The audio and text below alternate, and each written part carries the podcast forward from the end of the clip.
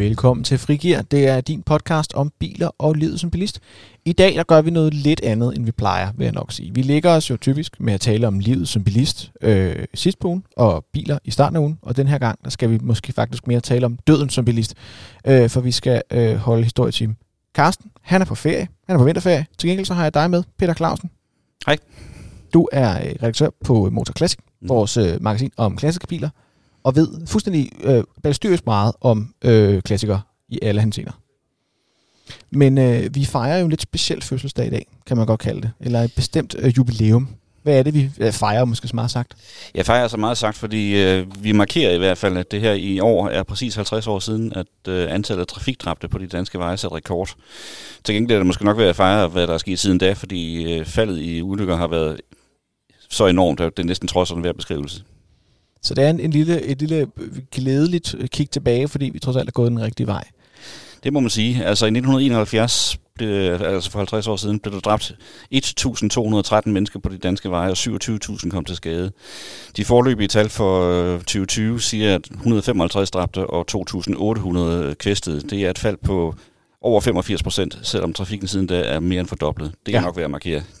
Det er det. Og bare lige for at sætte det i perspektiv, så de tal der i 1971, det betyder altså, at der var tre mennesker, og der døde, og 74, der kom til skade i trafikken hver eneste dag. Simpelthen, ja. Og, og det, det var skræmmende at tænke på i dag. Jo.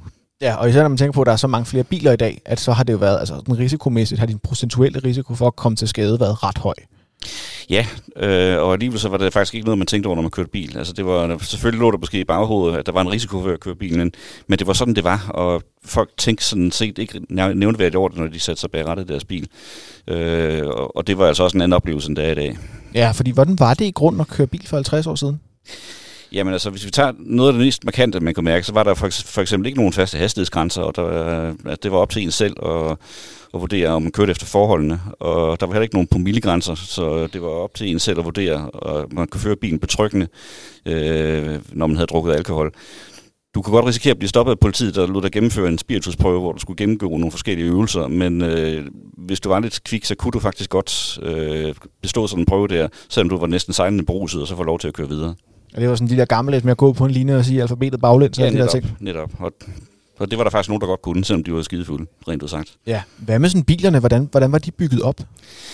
Jamen altså, øh, der var kun ganske få biler øh, af dem, der kørte på gaden dengang, der havde sikkerhedsseler for eksempel. Mm. Øh, og øh, hvis bilen havde sikkerhedsseler, så var det op til en selv, om man ville benytte den eller ej. Det var helt frivilligt. Øh, og så var det kun på forsiden, der var sikkerhedssigler. Kun få biler havde effektive deformationszoner. De kollapsede simpelthen, øh, hvis du kørte ind i noget, og dørene sprang op, så folk kunne blive, blive kastet ud, fordi de ikke var spændt fast. Mm. Og det var, altså, jeg vil sige, det var også, det var, altså, hvis man går tilbage og kigger på, vi har også været tilbage og kigge på nogle gamle læserbreve og nogle diskurser i motor. Motor har jo eksisteret i over 100 år, så derfor så har vi rigeligt, øh, med alt, der er sket med biler, kan vi, kan vi grave os ned i. Og sikkerhedsselen var jo en betændt diskussion dengang. Det var i hvert fald meget ophevet, øh, overophedet diskussion, der var. Og mange bilister mente jo, at det var et øh, statsligt overgreb i den personlige frihed at tvinge folk til at køre med sikkerhedsseler. Det var også en af årsagen til, at det var så længe før, der blev lovbefilet at gøre det. FDM var faktisk en af de organisationer, som allerede fra 1950'erne øh, presset på for at få gennemført øh, lovgivning om sikkerhedsseler, men det var først i 70'erne, at det blev lovbefilet at køre med sikkerhedsseler, og der kun på forsiden. Ja, Øhm, men, men hvis vi kigger på, på både bilerne og på, på kulturen og lovgivningen og alt muligt andet, er der så noget, der har, øh, der har ændret sig siden da? Altså, hvad, hvad, hvad kan vi pege på, der har ændret sig på sådan et ret grundlæggende plan? Jamen altså, det første store fald med, i, i dødstallet, vi, vi, ser, vi ser, det kommer faktisk ved lidt ved en tilfældighed. I 1973, der kommer den første oliekrise, og mm. den øh, medfører en øh, række kriselovtiltag, blandt andet midlertidige hastighedsgrænser, fordi en, en hver ved jo, at en bil bruger mere benzin, når den kører hurtigt. Og det medførte faktisk som en sidegevinst et øjeblikkeligt fald i øh, dødstallet på omkring 400 personer årligt. Og det, altså mere end dobbelt så meget mm. som det samlede dødstal i dag, og det, det, det er ret skræmmende tal, vi taler om dengang. Og det gjorde så, at vi fik permanente hastighedsgrænser. Kigger vi et par år frem, så øh, i 1976 blev der indført både tvungen brug af sikkerhedsseler på forsiden og promillegrænser. Mm. Og det medførte også et ganske markant fald i, i, i dødstallet. Ja, og det er, vi kigger øh, nede i episodebeskrivelsen til dig. Der ligger der et øh, link til en, en meget lang, meget fin artikel, vi har skrevet om hele den her udvikling og hele den her rejse, vi har været på hen over de sidste mange år, som vi har brugt en masse energi på og har kælet lidt for. Og der øh, kan man også se sådan en graf for, hvordan den udvikler sig, og den er jo, den er jo nærmest lodret efter de der hastighedsgrænser blev indført. Ja, præcis. Det øh, betyder virkelig meget. Og bilfri søndag også har nok også måske betydet noget. Altså det er jo klart, og det ser vi også i krisetider som i dag, hvor der er coronakrise, og vi så det under finanskrisen, at, at, at øh, i krisetider, så kører folk mindre bil, og det mm. giver selvfølgelig også straks øh, udslæb på ulykkestallet. Men sikkerhedsselerne og fartgrænserne, det er nok noget af det væsentlige. Der, på det. Du var i hvert fald med til at for alvor at sætte øh, faldet i dødstallet i gang. Jeg tænker også, at, øh, at sådan noget som promillegrænserne har gjort en mærkbar forskel i forhold til, at det, der skal der.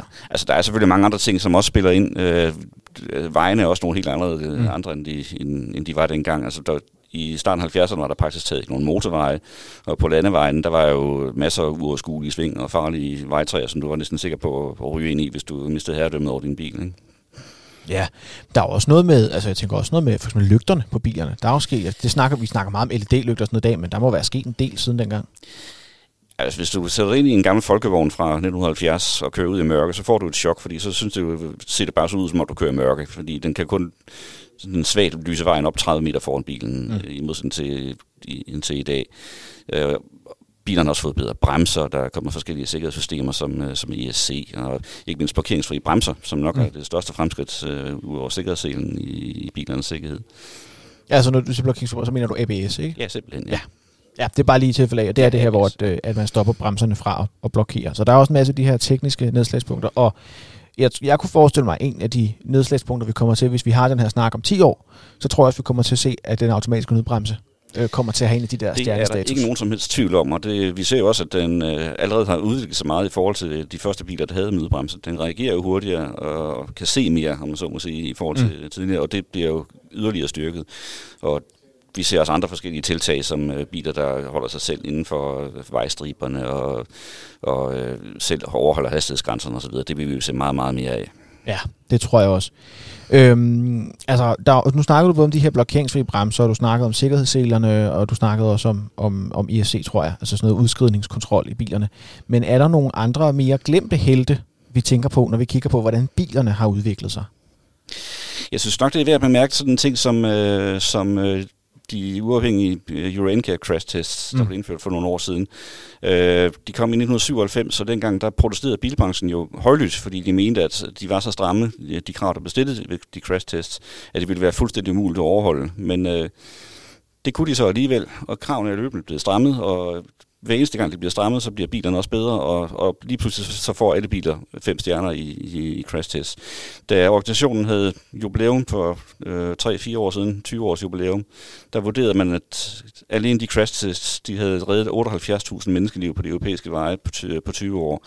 Og det tal, det er jo altså ikke ligefrem blevet mindre siden da. Nej, ja, det er, og det er sjovt, ved, fordi der, der sker jo en, en, en, en pressering af branchen. Fordi sikkerhed er jo ikke billigt, typisk. Altså sådan, kigger du fra et rent profitperspektiv, er jo en sikker bil jo dyrere at lave end en, der ikke er. Lige præcis, men den kan også øh, blive dyr, og det kan også blive dyrt at lade være, om man så må sige, fordi øh, sikkerhed er jo blevet et parameter, som folk ser på, når de køber bil. Det var det jo ikke for bare 15-20 år siden. Ja, en anden ting, jeg har tænkt på, det er sådan noget som øh, altså sådan retstammen, der knækker. Det gjorde den jo ikke altid. Nej, øh, det var ikke usædvanligt øh, tidligere, at øh, retstammen simpelthen øh, spidede føreren gennem brystet, så han mere eller mindre blev slået ihjel af det.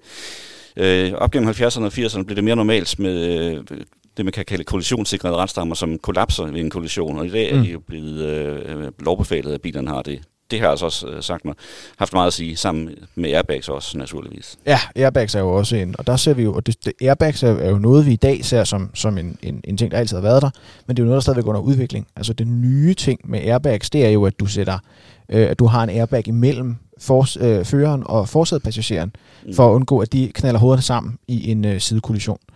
Øhm, så det rykker sig jo hele tiden, og i dag, altså i starten, der var airbags jo bare sådan en, altså mere eller mindre bare en pude, der sad i rettet, ikke? Ja, øh, de kom også først ret sent. Altså de øh, første biler, i, vi kunne købe i Europa med airbags, det, airbags, det var meget dyre biler i starten af 80'erne, Mercedes og BMW og den slags.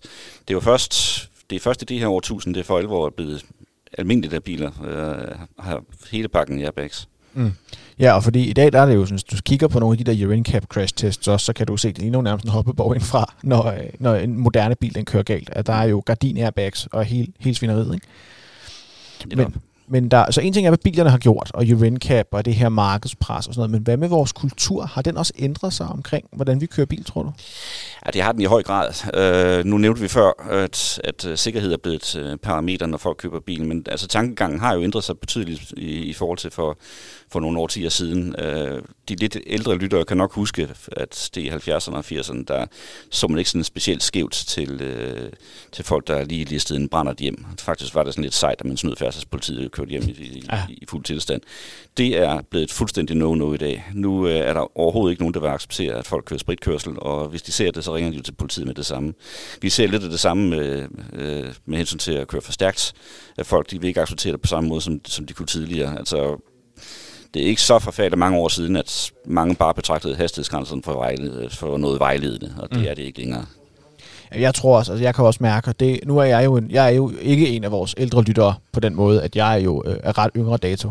Men jeg kan da godt mærke, at når det kommer til sådan noget som spirituskørsel, når det kommer til sådan noget som, også sådan noget som, altså for eksempel at være fuld på arbejde, at det er jo, der havde man jo en anden tilgang til det for 50 år siden. Altså kigger man på min forældres generation, og i særdeleshed min bedsteforældres generation, jamen så var det jo noget, det var bare noget, man gjorde.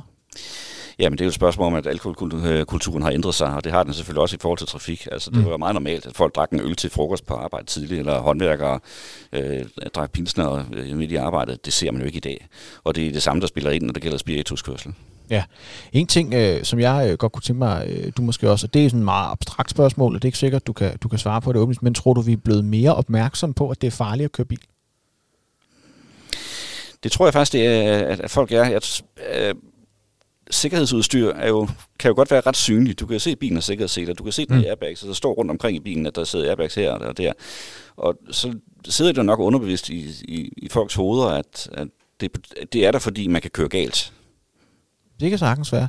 Fordi, altså nu, og det er jo også, fordi jeg er ung, så jeg ved jo ikke, hvordan, altså prøv, jeg er 24 år gammel, jeg øh, ved jo ikke, hvad der sker, altså jeg, jeg har jo mere eller mindre kun været i live i det her årtusind, ikke? Øh, men, men det virker som om, at der har været sådan lidt en lasse færre tilgang til det, også i forhold til sikkerhedssystemer og sådan noget, altså i forhold til sikkerheden i biler. Det er jo ikke noget, man spurgte om, tænker jeg. Var det det? Ja, altså, man har måske i højere grad, øh, især i op gennem 50'erne og 60'erne, hvor ulykkestallet steg voldsomt, i takt med at trafikken steg voldsomt, har man måske tænkt, at det var en, en, en øh, sideeffekt øh, ved, at trafikken voksede og samfundet udviklede sig. Men det er da klart, på et tidspunkt er det, blevet, er det jo blevet mindre øh, acceptabelt, fordi det blev jo meget, meget synligt, og alle kendte jo nogen, der blev slået i eltrafikken eller kom alvorligt til skade i trafikken dengang. Ja, det, den dag i dag tror jeg stadig, at de fleste kender nogen, der har formået at komme alvorligt til skade i trafikken på et tidspunkt. Og det, det, er jo, og det er jo ingenting i forhold til, hvordan det har været dengang. Nej, det har været, altså, og det, er, det, det er nogle ret sindssyge tal, når man sådan kigger på, hvordan de, hvordan de har været. Det, Men, det er ret uhyggeligt at tænke på, ja. Altså over 1200 mennesker på et år, der bliver slået i eltrafikken, det er skræmmende mange. Ja, og det er jo også, men der er jo også sket noget omkring sådan informationskampagner og sådan noget. Altså nu fandt jeg, det er også noget af det, vi har gravet os ned her. Vi har fundet nogle gamle informationsfilm, som, øh, som hvor der bliver smidt en, øh, der bliver smidt en Buick, som FDM faktisk donerede, øh, som Rådet for Sikker Trafik smider ned fra en kran, øh, for at simulere, hvordan det ser ud, når man kører i noget med 70 km t Og den blev fuldstændig smadret, den der bil. Men, men der er jo også kommet noget, jeg kan huske, jeg fik, at der var nogle af de der informationsreklamer for sådan noget, eller at huske at tage sele på, tilbage i slut 90'erne, som har givet øh, mig som barn traumer, fordi jeg fik lov til at se fjernsyn for sent. Altså det er jo i høj grad noget af det, som har været med til at påvirke folks øh, trafikkultur og holdning til trafiksikkerhed. Det er den der løbende propaganda, som jo, som, ja propaganda er måske et meget hårdt ord, men øh, kampagner, som skal påvirke folks adfærd. Mm. Og det er der, ingen, der er ingen tvivl om, det har haft en meget stor effekt på folks holdning, når det sætter sig bag. Og det er klart, at, at, at hvis de løbende bliver bearbejdet med sådan noget der, så påvirker det folk. Ja, og det kan jeg da også huske, jeg kan huske, jeg blev der sådan en, der, jeg gik helt vildt meget op i mine forældre, husker til sikkerhedssel på, fordi der var sådan en eller anden, der var sådan en, en af de der informationsfilm, også sådan en reklamespot på TV2, hvor at, øhm, at der, der er en, en mor med et barn, der kører galt, og så er der sådan en barn, der sidder og prikker til sin døde mor. Det var meget brutalt i virkeligheden, øh, når man tænker tilbage på det. Men der kan jeg da huske, der blev jeg da også super firkantet omkring mine forældre. De skulle fandme have sel på, det skulle hver gang. Der var jeg sådan en lille politimand, der sad om bag. Jamen, det understreger blot, at det virker, fordi øh, når ens lille barn siger sådan noget, så kan man jo ikke lade være med at, at reagere på det, vel? Nej, det trækker lige i hjertet. Det tror jeg muligvis også har været formålet. Så giver man nogle børn nogle traumer, men det, det var en højere sagstjeneste. Jo, men øh, du husker jo så også at tage sikkerhedssel på, når du kører bil, ikke sandt? Det er jo lige præcis det. Det er jo lige præcis det. Øhm, også det der med, at du kalder det propaganda, det er jo meget sjovt, for det er også noget, man kigger, når man kigger tilbage på nogle af dem. Fordi det hed det jo bare dengang. Altså det var bare, når myndighederne talte til borgerne, så hed det bare propaganda. Jeg er ret sikker på, en af dem, der er der et vandmærke fra Propagandastyrelsen øh, i, øh, i, inde i den danske regering. Fordi det hed det. For det var, når man talte ud bredt til folket og fortalte dem, hvor godt og skidt. Det er først i mere moderne alder, vi har fået et negativt forhold til det ord. Men apropos børn, der sidder også små politimænd op i omme på bagsædet, så er der en sidste ting, som jeg godt kunne tænke mig, at vi også lige vender. Og det er barnesæderne. Ja, og det er også øh, en, øh, en succes, øh, det er også virkelig en succeshistorie, fordi øh, især, altså bar, barnestol er ikke nogen ny opfindelse. Øh, mm. Tilbage i 50'erne, 60'erne og 70'erne, der fandtes der også barnestole, men det var sådan nogle, du bare hængte over ryglænet på bagsædet, og du var ret sikker på, at barnet fløj øh, sammen med stolen langt pokker i vold, hvis du kørte ind i noget. I 90'erne er der kommet øh, meget større fokus på, øh, at udstyret skal være i orden, og fra 1995 har der været lovbefalet at spænde børn fast i, i det, man kalder egnet sikkerhedsudstyr, øh, mm. som passer til barnets størrelse. Og det har så betydet, at de sidste 30 år, der er antallet af dræbte og alvorligt kvæstede børn i trafikken faldet med hele 80 procent. Det er nok også værd at markere. Ja, det er virkelig, virkelig meget. Og der er også sket meget med barnesider. Altså jeg kan bare huske fra den gang, jeg var barn, og så frem til nu, så er det jo nogle, det er nogle aggregater af en anden verden. Altså jeg, jeg sad jo mere på sådan noget sådan et halvhjertet øh, alibi-noget. Og jeg tror endda, at mine forældre, de var ret firkantede omkring det, for de var derude hos FDM og hente en, en ordentlig en. Øh, det var også dengang, hvor jeg tror, det var også dengang, hvor man kunne låne en autostol nok et eller andet sted frem. Nå, men, men barnesædet er også interessant. Jeg kan huske, fordi der har vi også fundet noget, der er også noget gammelt arkivmateriale, der ligger inde i den der. Og der var nogle fuldstændig sindssyge arrangementer til at have børn med i bilen øh, i den der periode, lige omkring øh, måske ja, start 80'erne, øh, midt 80'erne. Jeg kan da huske i hvert fald et billede, hvor der er sådan en, en, en, en vugge nærmest, eller sådan en barnevognskasse, som man så kan spænde fast som bagagerummet. Ja. og så, så ligger baby der. Jo, og der er sikkert også igen nogle af vores ældre lyttere, der kan huske, at da de voksede op i 60'erne, så blev de bare lagt op i hylden bag bagsædet i familiens folkevogn. Det var jo helt normalt dengang. Der lå de bare der og sov med dyne og det hele oven på motoren, uden at være spændt fast øh, på nogen vis. Det var, det var, det var sådan, det var. Ja, det kan man slet ikke forestille sig at gøre i dag. Altså, jeg, for mig virker det i hvert fald fuldstændig fremmed. Øh, og bare sådan, åh ja, der ligger et barn for øvrigt. Altså, det ville jo være sindssygt mærkeligt. Ja, men øh, igen, det var først i 1995, det blev lovbefalet at spænde barn fast. Ja, så jeg er nået lige med. Det er muligvis derfor, jeg er her den dag i dag. Det ved vi ikke. Det ved man ikke. Men, øhm, men er der, hvad, hvad er egentlig din, sådan, for bare lige at tage et rent personligt spørgsmål, inden vi rykker ned, hvad er egentlig den ting, du tror, der har været vigtigst for alt det her? Altså, hvis du kigger ud over hele, både kultur og URENCAP og retsstammer, jeg ved ikke hvad, hvad er så den største held, vi kan tilskrive alt det her? Det er et meget omfattende spørgsmål faktisk, fordi det, det hele er jo et øh, resultat af mange forskellige mange begge små, der har gjort en meget, meget stor å til sidst. Mm. Øh, personligt synes jeg jo nok, at den vigtigste sikkerhedsdetalje af dem alle, det er sikkerhedsselen. Det er ja. nok det, som er den isolerede ting, som har reddet flest menneskeliv gennem historien. Og der taler, hvis vi ser på verdensplan, så er det millioner af mennesker, vi taler om. Ja, og det er øh, måske noget, man kan tænke på næste gang, man klikker sikkerhedsselen i, hvilket du selvfølgelig har gjort, mens du hører det her, hvis du kører bil. Øh, at det er, at øh, den der lille virkeligheden ligegyldigt følende dims, du lige klikker en nylonstrop ned i, den har reddet millioner af millioner af mennesker. Ja, og gør det stadigvæk. Hver eneste dag. Og det er egentlig meget imponerende. Måske ikke millioner hver eneste dag, det kan jeg ikke lige udelukke, men i hvert fald rigtig mange mennesker hver eneste dag får lov til at vågne igen i morgen, fordi at de har sikkert set på. Og det kan man være taknemmelig for. Men øh, det var sådan et, øh, hvad jeg ved ikke, man kan kalde det men sådan lidt et, øh, et supert nedblik i. Og du kan selvfølgelig læse hele den her. Vi har skrevet en meget lang artikel om, hvordan det hele har udviklet sig. Øh, den ligger nede i episodebeskrivelsen. Men ellers så vil jeg bare gerne sige, uh, sige at du lytter til Frigir, som var dit uh, lidt mere super frikvarter med, uh, med livet eller døden som bilist i det her tilfælde. Tusind tak, fordi du var med, Peter. Selv tak. Og uh, du kan give os uh, stjerner nede i uh, din podcast-app, det jeg har fundet ud af, hedder en podcatcher. Du kan også sende spørgsmål til os på uh, podcast og så kan du selvfølgelig også skrive en decideret anmeldelse i mange apps, hvis du godt kunne tænke dig det. Men jeg vil i hvert fald gerne sige tusind tak for denne gang, og vi høres ved næste gang.